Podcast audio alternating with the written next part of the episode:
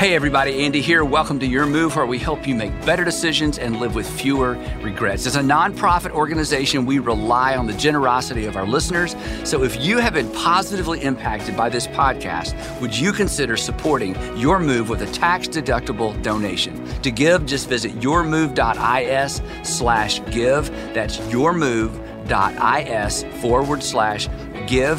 Thanks for considering, and now back to the show.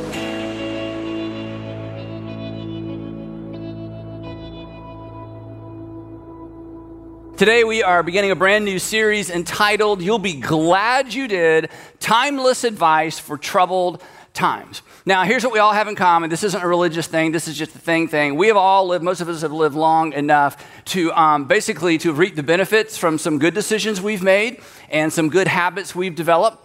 And most of us have lived long enough to have dealt with the consequences of some bad decisions we've made and some bad habits we've developed. So, looking back, again, this is kind of the wide end of the funnel. Looking back, um, we're either glad that we did or we wish we had. Um, or we're glad we didn't and we wish we hadn't, right? I mean, we, uh, right now, every one of us can stand up and tell, uh, hey, I'm glad I did, or I wish I had story. Now, because eventually, and this is just part of growing up, eventually we realize that life is connected, that the decisions we make today end up impacting what's going to happen tomorrow or to create tomorrow's realities. Because not only when we you think about the things we're going to talk about for the next few weeks, not only will you be glad you did, other folks will be glad you did as well because today's decisions impact your tomorrows, but they also impact the tomorrows of the people you love the most and care about the most. And this is a really, really big deal. And maybe you knew this, but I'll just throw this out there in case you haven't thought about it in a while. You, we are rarely happier, isn't this true? We are rarely happier than our relationships are healthy. So, your decisions now, my decisions now, my decisions in this season of life that have the, the, potential to impact my relationships later, ultimately it comes back to me. So, this is not just about us, but it impacts everybody around us, but ultimately it comes back on us. Your decisions aren't just about you. In fact, again, most of us have lived long enough to know this. In fact, I'm going to say some things in the next few minutes, and you're going to think what I think even when I put a message like this together. I wish I had known this when I was 20, or I wish I would have remembered it when I was 20, or I certainly wish I would have applied this when I was in my 20s. That every, in every season of life, we make decisions that impact and shape the lives of the people around us in the next season of life. So, in this series, here's what I'm going to do I'm going to give you some unoriginal, I don't claim that I commit with any of this stuff, some unoriginal, um, in some cases, learned it the hard way. Um, you'll be glad you did advice. It's just advice. These, these are not moral or ethical imperatives. In other words, these aren't rules, okay? We all already know, we're old enough to know the rules, um, the rights and the wrongs, right? In fact, your, your greatest regret was probably connected to a broken rule.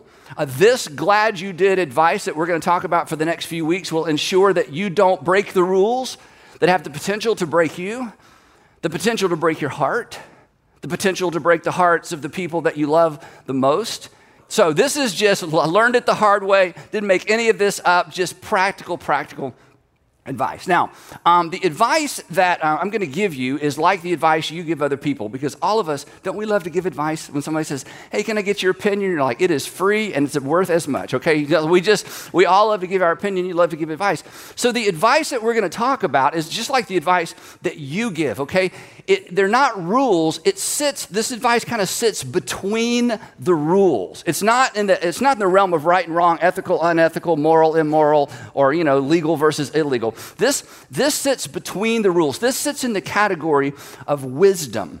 And wisdom, this is a definition I just made up. You may have a better one. Wisdom is basically insights, like things like, I, you know, I, I understand this as an insight.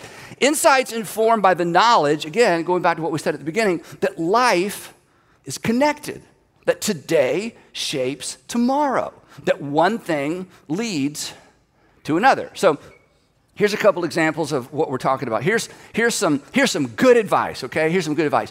Don't trade what you want most for what you want in the moment. That's good advice, right? I mean, don't trade what you want most for what you want in the moment. Now, if you're a parent, you're like, I'm going to write that down, tell my kids, let's, let's, let's Think about your kids later. Let's think about us for a minute, okay? Don't trade what you want most for what you want in the moment. In other words, if you have financial goals, right, you know what you ultimately want most financially, well, then don't do something stupid now financially that's going to rob you of what you want ultimately want. If you're in school and you have academic goals, goals, then you know what you ultimately want most. Don't do anything now that's going to rob you of what you want most in the future. This has to do with your marriage, relationships, with everything. And here's the point of where we're going for the next few weeks. There's nothing illegal about ignoring this. There's nothing immoral about ignoring this. There's nothing unethical about ignoring this, right? It's just, but to ignore this is just a bad idea. To ignore this principle or to ignore this advice is just unwise. Here's, here's another one, okay? This one's a little harder. Fear being wrong, fear being wrong more than you fear admitting you're wrong. Nobody likes to say, oh, yeah, I was completely wrong about that. Now, some categories, it doesn't matter, but a lot of times, you know, we kind of get in a back and forth, and as you're going back and forth, it begins to dawn on you, uh oh, I didn't know that. Uh oh, I hadn't thought about that. But now you've dug in your heels, you've kind of made your case. And so nobody wants to admit they're wrong. And so we, we fear looking wrong. And so, you know, we kind of add more and more words to, you know, an argument that never made sense to begin with. But that, that's so ridiculous, right? We should fear being wrong more than we fear admitting we're wrong. And here's, here's maybe the deepest thing I'm going to say all day, okay? So we'll, we'll get this out quick. The great thing the great thing about admitting that you're wrong when you're wrong is you're not wrong anymore. I'm going to go over that again because that's rare. That's very significant. That's deep, okay? I can see I, I, you just glazed over. It's like, what's he talking about? Yeah. The great thing about admitting you're wrong when you realize you're wrong is you're not wrong anymore. How many of you want to spend the rest of your life wrong about a bunch of stuff? Yeah, that would be no one. So when we realize we've been wrong, we should throw a party because from now on, I'm not going to be wrong about that anymore. But isn't it true? That's not how we work. On the inside, we get defensive rather than making progress, but you can't grow if you resist admitting you're wrong, right? Okay, so that's not the sermon. That's just that's just good advice. I mean, that's just that's just wisdom. So, wisdom, the other thing wisdom does, wisdom uh, uh, gives us two gifts or helps us in two specific capacities. Um, one is wisdom serves as a guide, and we're going to talk a little bit about that. Um, so wisdom serves as a guide. If, if you think about it, the decisions that you make in your life, your decisions are like the steering wheel of your life, right? If you look back and you think about how you got to where you are, you steered your way there for good or for bad, and you steered your way where you are for the most part. I mean, other people impacted it, but for the most part, you steered your way where you are based on your decisions. So, good decisions get us to where we want to go. I mean, duh, right? And wisdom, here's the role of wisdom wisdom fills the decision making gaps when we don't know exactly what to do. We're trying to make a decision, we're trying to decide. And in those moments when we're not exactly sure what we should do, when we ask the question, hmm, what is the wise thing to do? What is the wise thing to do? In other words, when we invite wisdom into the decision making equation, wisdom oftentimes brings instant or ultimate clarity to decision making. Now, the second thing it does is wisdom allows us or helps us set up guardrails. We've talked about this before as well. Um, you know, the purpose of a guardrail. The guard, purpose of a guardrail is to keep you a safe distance from danger. And we all, we all need financial, um, moral, and certainly relational guardrails. And the reason we need those guardrails is because guardrails protect our mental, our emotional, and our physical safety. Now, here's something I've observed. I've observed this in my life, I've observed this in the lives of so many people, too many people. And maybe it's as if I'm about to read a little bit of your story. And the great thing about our past is we can learn from it if we can bring out of it or tease out of it those lessons to carry into the future. And this, this may be one of them. Greatest regrets, and we all have regrets, greatest regrets are often preceded by a series of unwise decisions. Not immoral, not unethical, not illegal. Your greatest regret, probably greatest regrets, are generally preceded by a series not of illegal, immoral, you know, but simply unwise decisions. So let me meddle for just a minute and we'll get back to the sermon. If you are currently making a series of unwise relational decisions, you are moving toward a relational regret. I promise. And whereas the unwise decisions have virtually no immediate consequence, the ultimate regret and the circumstances surrounding that regret may follow you the rest of your life. And the role of wisdom is to keep you back in a safe distance from regret. Or put it this way, if you're in this if you're in the process of making a series of unwise financial decisions, and your husband or your wife or your friend or your roommate or your fiance is going, I don't know, I don't know, I don't know. And there's something in you that's going, you know, this probably isn't the wisest thing to do, but you keep doing it, keep doing it. Let me just predict your future for you. You are moving toward a financial regret. And once you get into the realm of regret, you can't go back. And that regret may follow you the rest of your life. And I could go through every single arena of life that our greatest regrets are generally preceded by not immoral, illegal decisions, by unwise decisions. So, in this way, in this way, asking the wise, you know, what's the wise thing to do and, inviting wisdom into our decisions, which comes right back to the advice that we're talking about.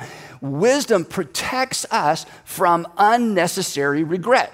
And all you have to do, and all I have to do, is to take that one simple idea and drop it into my past, and I'm like, yep, my greatest regret that day, that moment, that weekend when I made that decision I wish I could go back and undo, it wasn't just out of nowhere. It was I set myself up by making a series of not illegal, not immoral decisions, not even unethical decisions, just unwise decisions. So, in that way, wisdom, you know what wisdom does?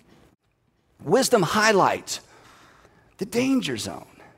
And, and, and yes, I, I understand this, okay? I understand that, that, that out along the edges is always where you burn to be. The further on the edge, the hotter the intensity. And you want to take it right into the danger zone.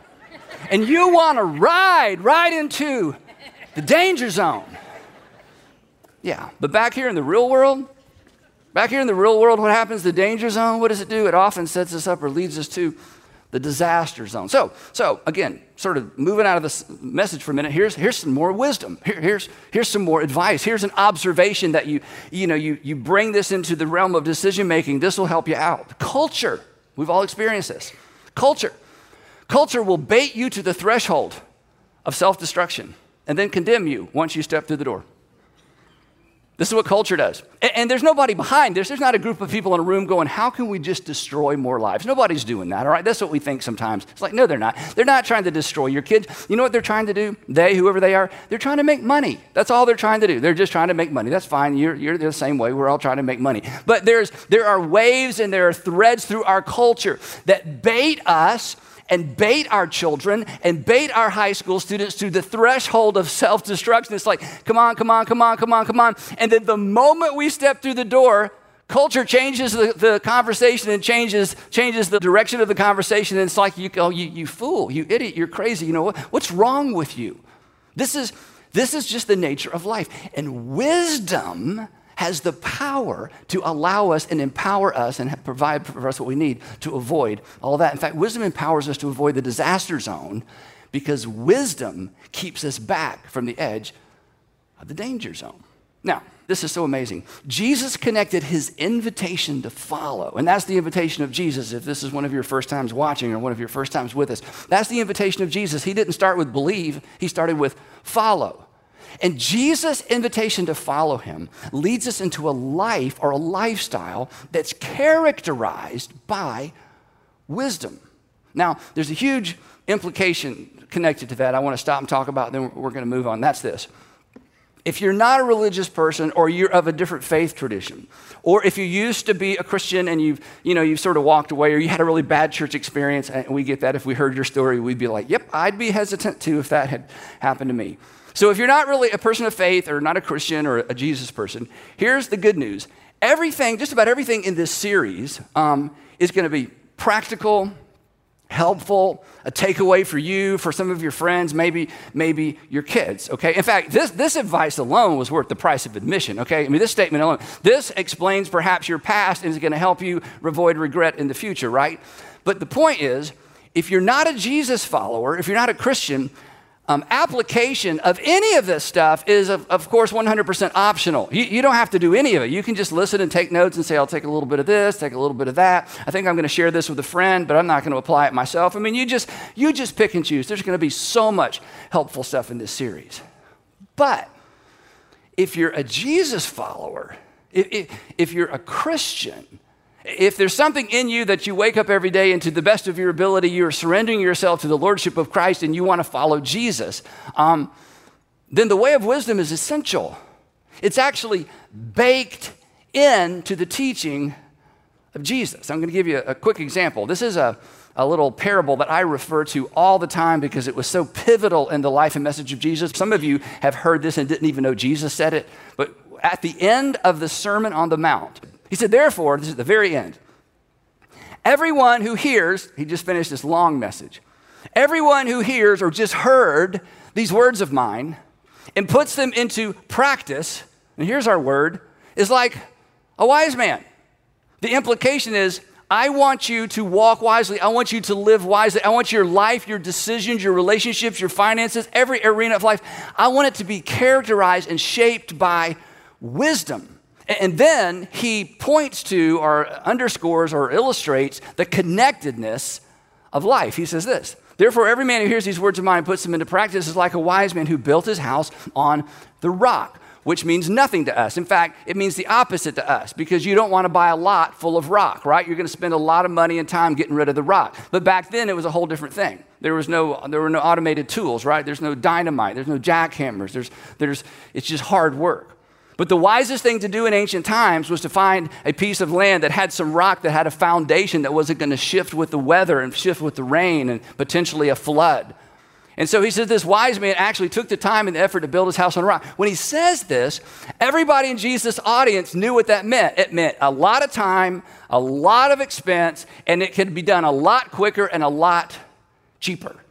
And then you'll remember perhaps Jesus said this the rain came down because eventually, even in that part of the world, that's what would happen. The rain came down, the streams rose, and in this part of the world, the streams rose really quickly. They didn't have a lot of rain, but when it rained, because the earth was so dry, it was just, you know, it, it was, it was dangerous. Streams rose and the wind blew and beat against that house, yet it did not fall. Why didn't it fall? Well, it wasn't because the owner did the moral thing or the ethical thing or the, even the right thing. It's because the builder did the wise thing. And Jesus says, This is what I'm inviting you to. This is, this is the life I want you to live.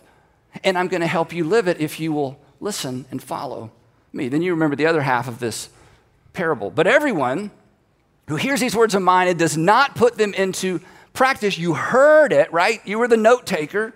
You know, you agreed with it even.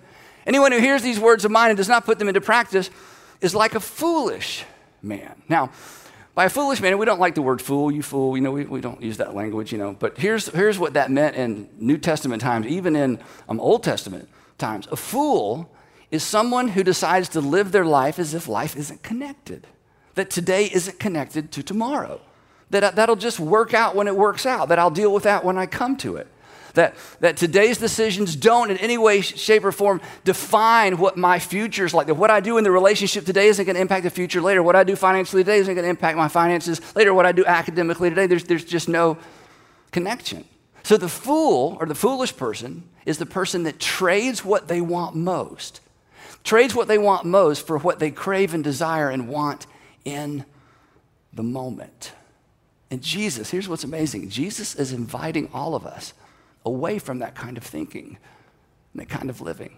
He goes on, everyone who hears these words of mine and doesn't put them into practice, like a foolish man who built his house on sand. And again, there's huge implications for all of us here, but here's one in particular that you don't necessarily see in the text. If you're not a religious person or not a Christian person, here's what I want you to hear, and maybe, maybe this will mean something, and maybe this will mean something later. The implication is this that Jesus' instructions, the teaching of Jesus, is for our benefit, not our detriment.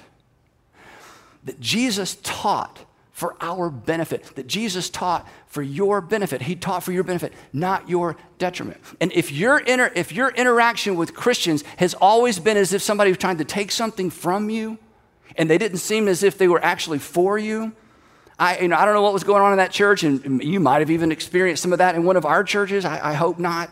But I just want you to know and hear from me, and again, read through the Gospels. When Jesus taught, he was inviting people into a better life. He was not trying to take something from them because Jesus came for them and Jesus came for us. I mean, it's the most famous verse in the whole Bible for God. So love the world that He does, does what you do when you love somebody. He gave something of value, He gave his son. This is why we say, and if you've been around here for a while, hopefully you can quote this by now. I certainly hope so. That following Jesus will make your life better and ultimately make you better at life. It'll make you a better father and a better friend and a better wife and a better mother and a better employer and a better employee. It'll make you better everything. Not immediately, but ultimately and eventually because that's the nature of wisdom. Wisdom is sowing now so we can reap later. Wisdom is giving up now so I can have later. Wisdom is doing the hard thing now so life may not be so hard later. Wisdom is investing now so there's something to show for it later, whether it's investing in my marriage, investing in my kids, or even investing financially. This is the life that God invited us into, and Jesus modeled it for us. He's asked us to live according to the way of wisdom, or the short version, to simply walk wisely. Now, that's kind of the subtle part of that parable that Jesus wants something for us. But here's the actual point of the parable. And this is the big takeaway. And as obvious as this sounds when I say it, it's something that unfortunately isn't so obvious when the pressure's on to ignore it. The point of the parable that's really almost impossible to miss is this that knowing and doing, knowing and doing are two completely different experiences with two completely different outcomes that knowing and doing are two completely different experiences with two completely different outcomes. And unfortunately, one is often used as an excuse to ignore the other. In other words, we are quick to defend our refusal to do because we know. Let me illustrate that for you. If you got kids, or if you've ever been a kid, either category. If you've got kids or you've ever been a kid, you had this experience, or you were, and you've maybe been on both sides of this experience. You know, um, honey, um, dad just wants you. I know, I know, I know, I know. I don't need you to tell me. I know, I know. I don't need you to tell me. I know, I know, honey, honey. I've heard that. I know, I know. This happens in our marriages, right? This happens with our kids. Happens with our parents. Happens with I. I know, I know. I know. Look, look, look. I know, I know, I know, I know. I don't need you to tell me. The assumption being is that knowing is enough. Since I know, I'll do. But that's not true, right? And yet, isn't it true that when we hear something we need to hear, our immediate reaction sometimes is, I know, I know, I know. In other words, you don't need to tell me that, but perhaps they do. In fact, already in our last few minutes together, I've said some things you've heard before that if somebody else said it to you, you would have said, I know, I, I know, I know, I know. But see, knowing and doing are two completely different experiences. And here's what's so amazing, okay? Again, I don't know what your church experience has been. I, can, I don't know what your interaction with Christians has been like, but let me just tell you uh, about Jesus for a minute. He, his heart's desire, this is why he said what he said. This is why I told this principle, this parable, excuse me. His heart's desire is that we would do and not just hear, that we would act on and not just listen to. Because knowing but not doing has the same outcome as not knowing. Knowing without doing, knowing but not doing, it's as if you, it, you might as well not even have known. In fact, it's worse than that. To know and not to do, if I can be unkind, to know and not to do makes a fool out of you, right? Applied wisdom. This is why, this is why Jesus was so amazing. Look up here. This is why God became flesh and dwelt among us. This is why God didn't just send us a letter.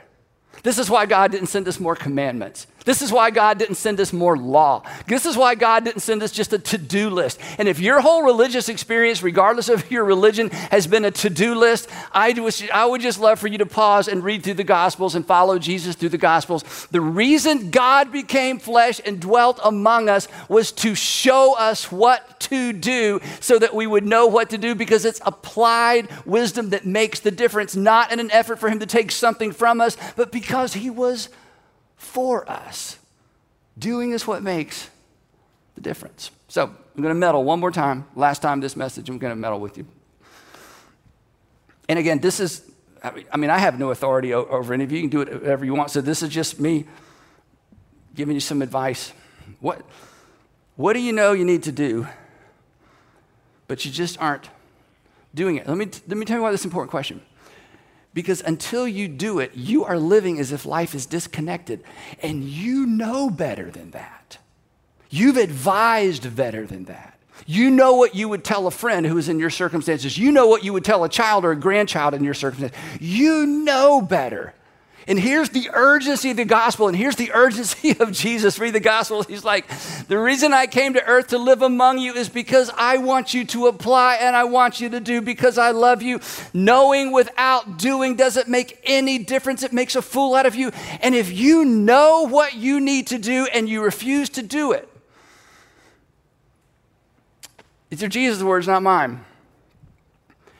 You're like a foolish man who built his house on the sand, knowing that down the road, this may be a disaster, regret. So, what do you need to stop doing? You just haven't stopped yet.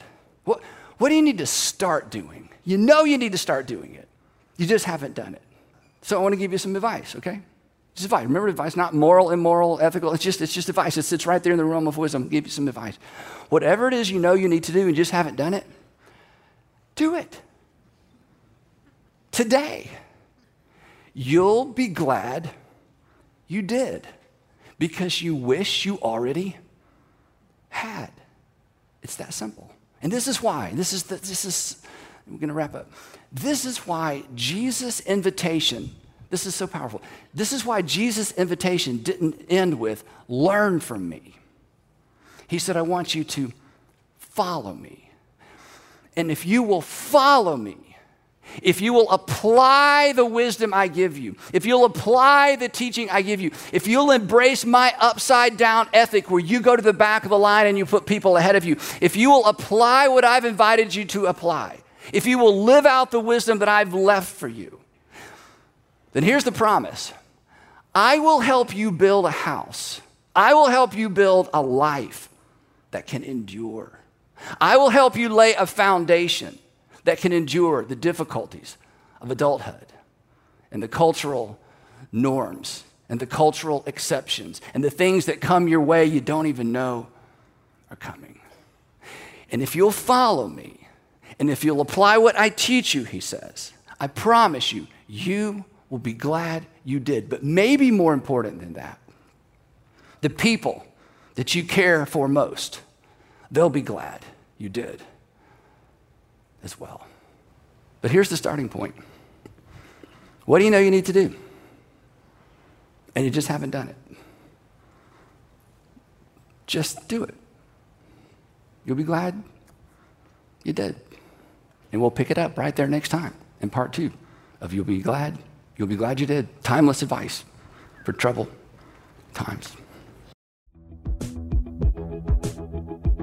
So thanks for listening. But before you go, I wanted to take a minute to thank everyone who supports Your Move financially. It's the generosity of our listeners that makes this podcast possible. So if you have found this content helpful, we would like to invite you to make a tax deductible donation to Your Move. You just visit yourmove.is forward slash give. That's yourmove.is slash give. Thanks for considering and make sure you join us next week on Your Move.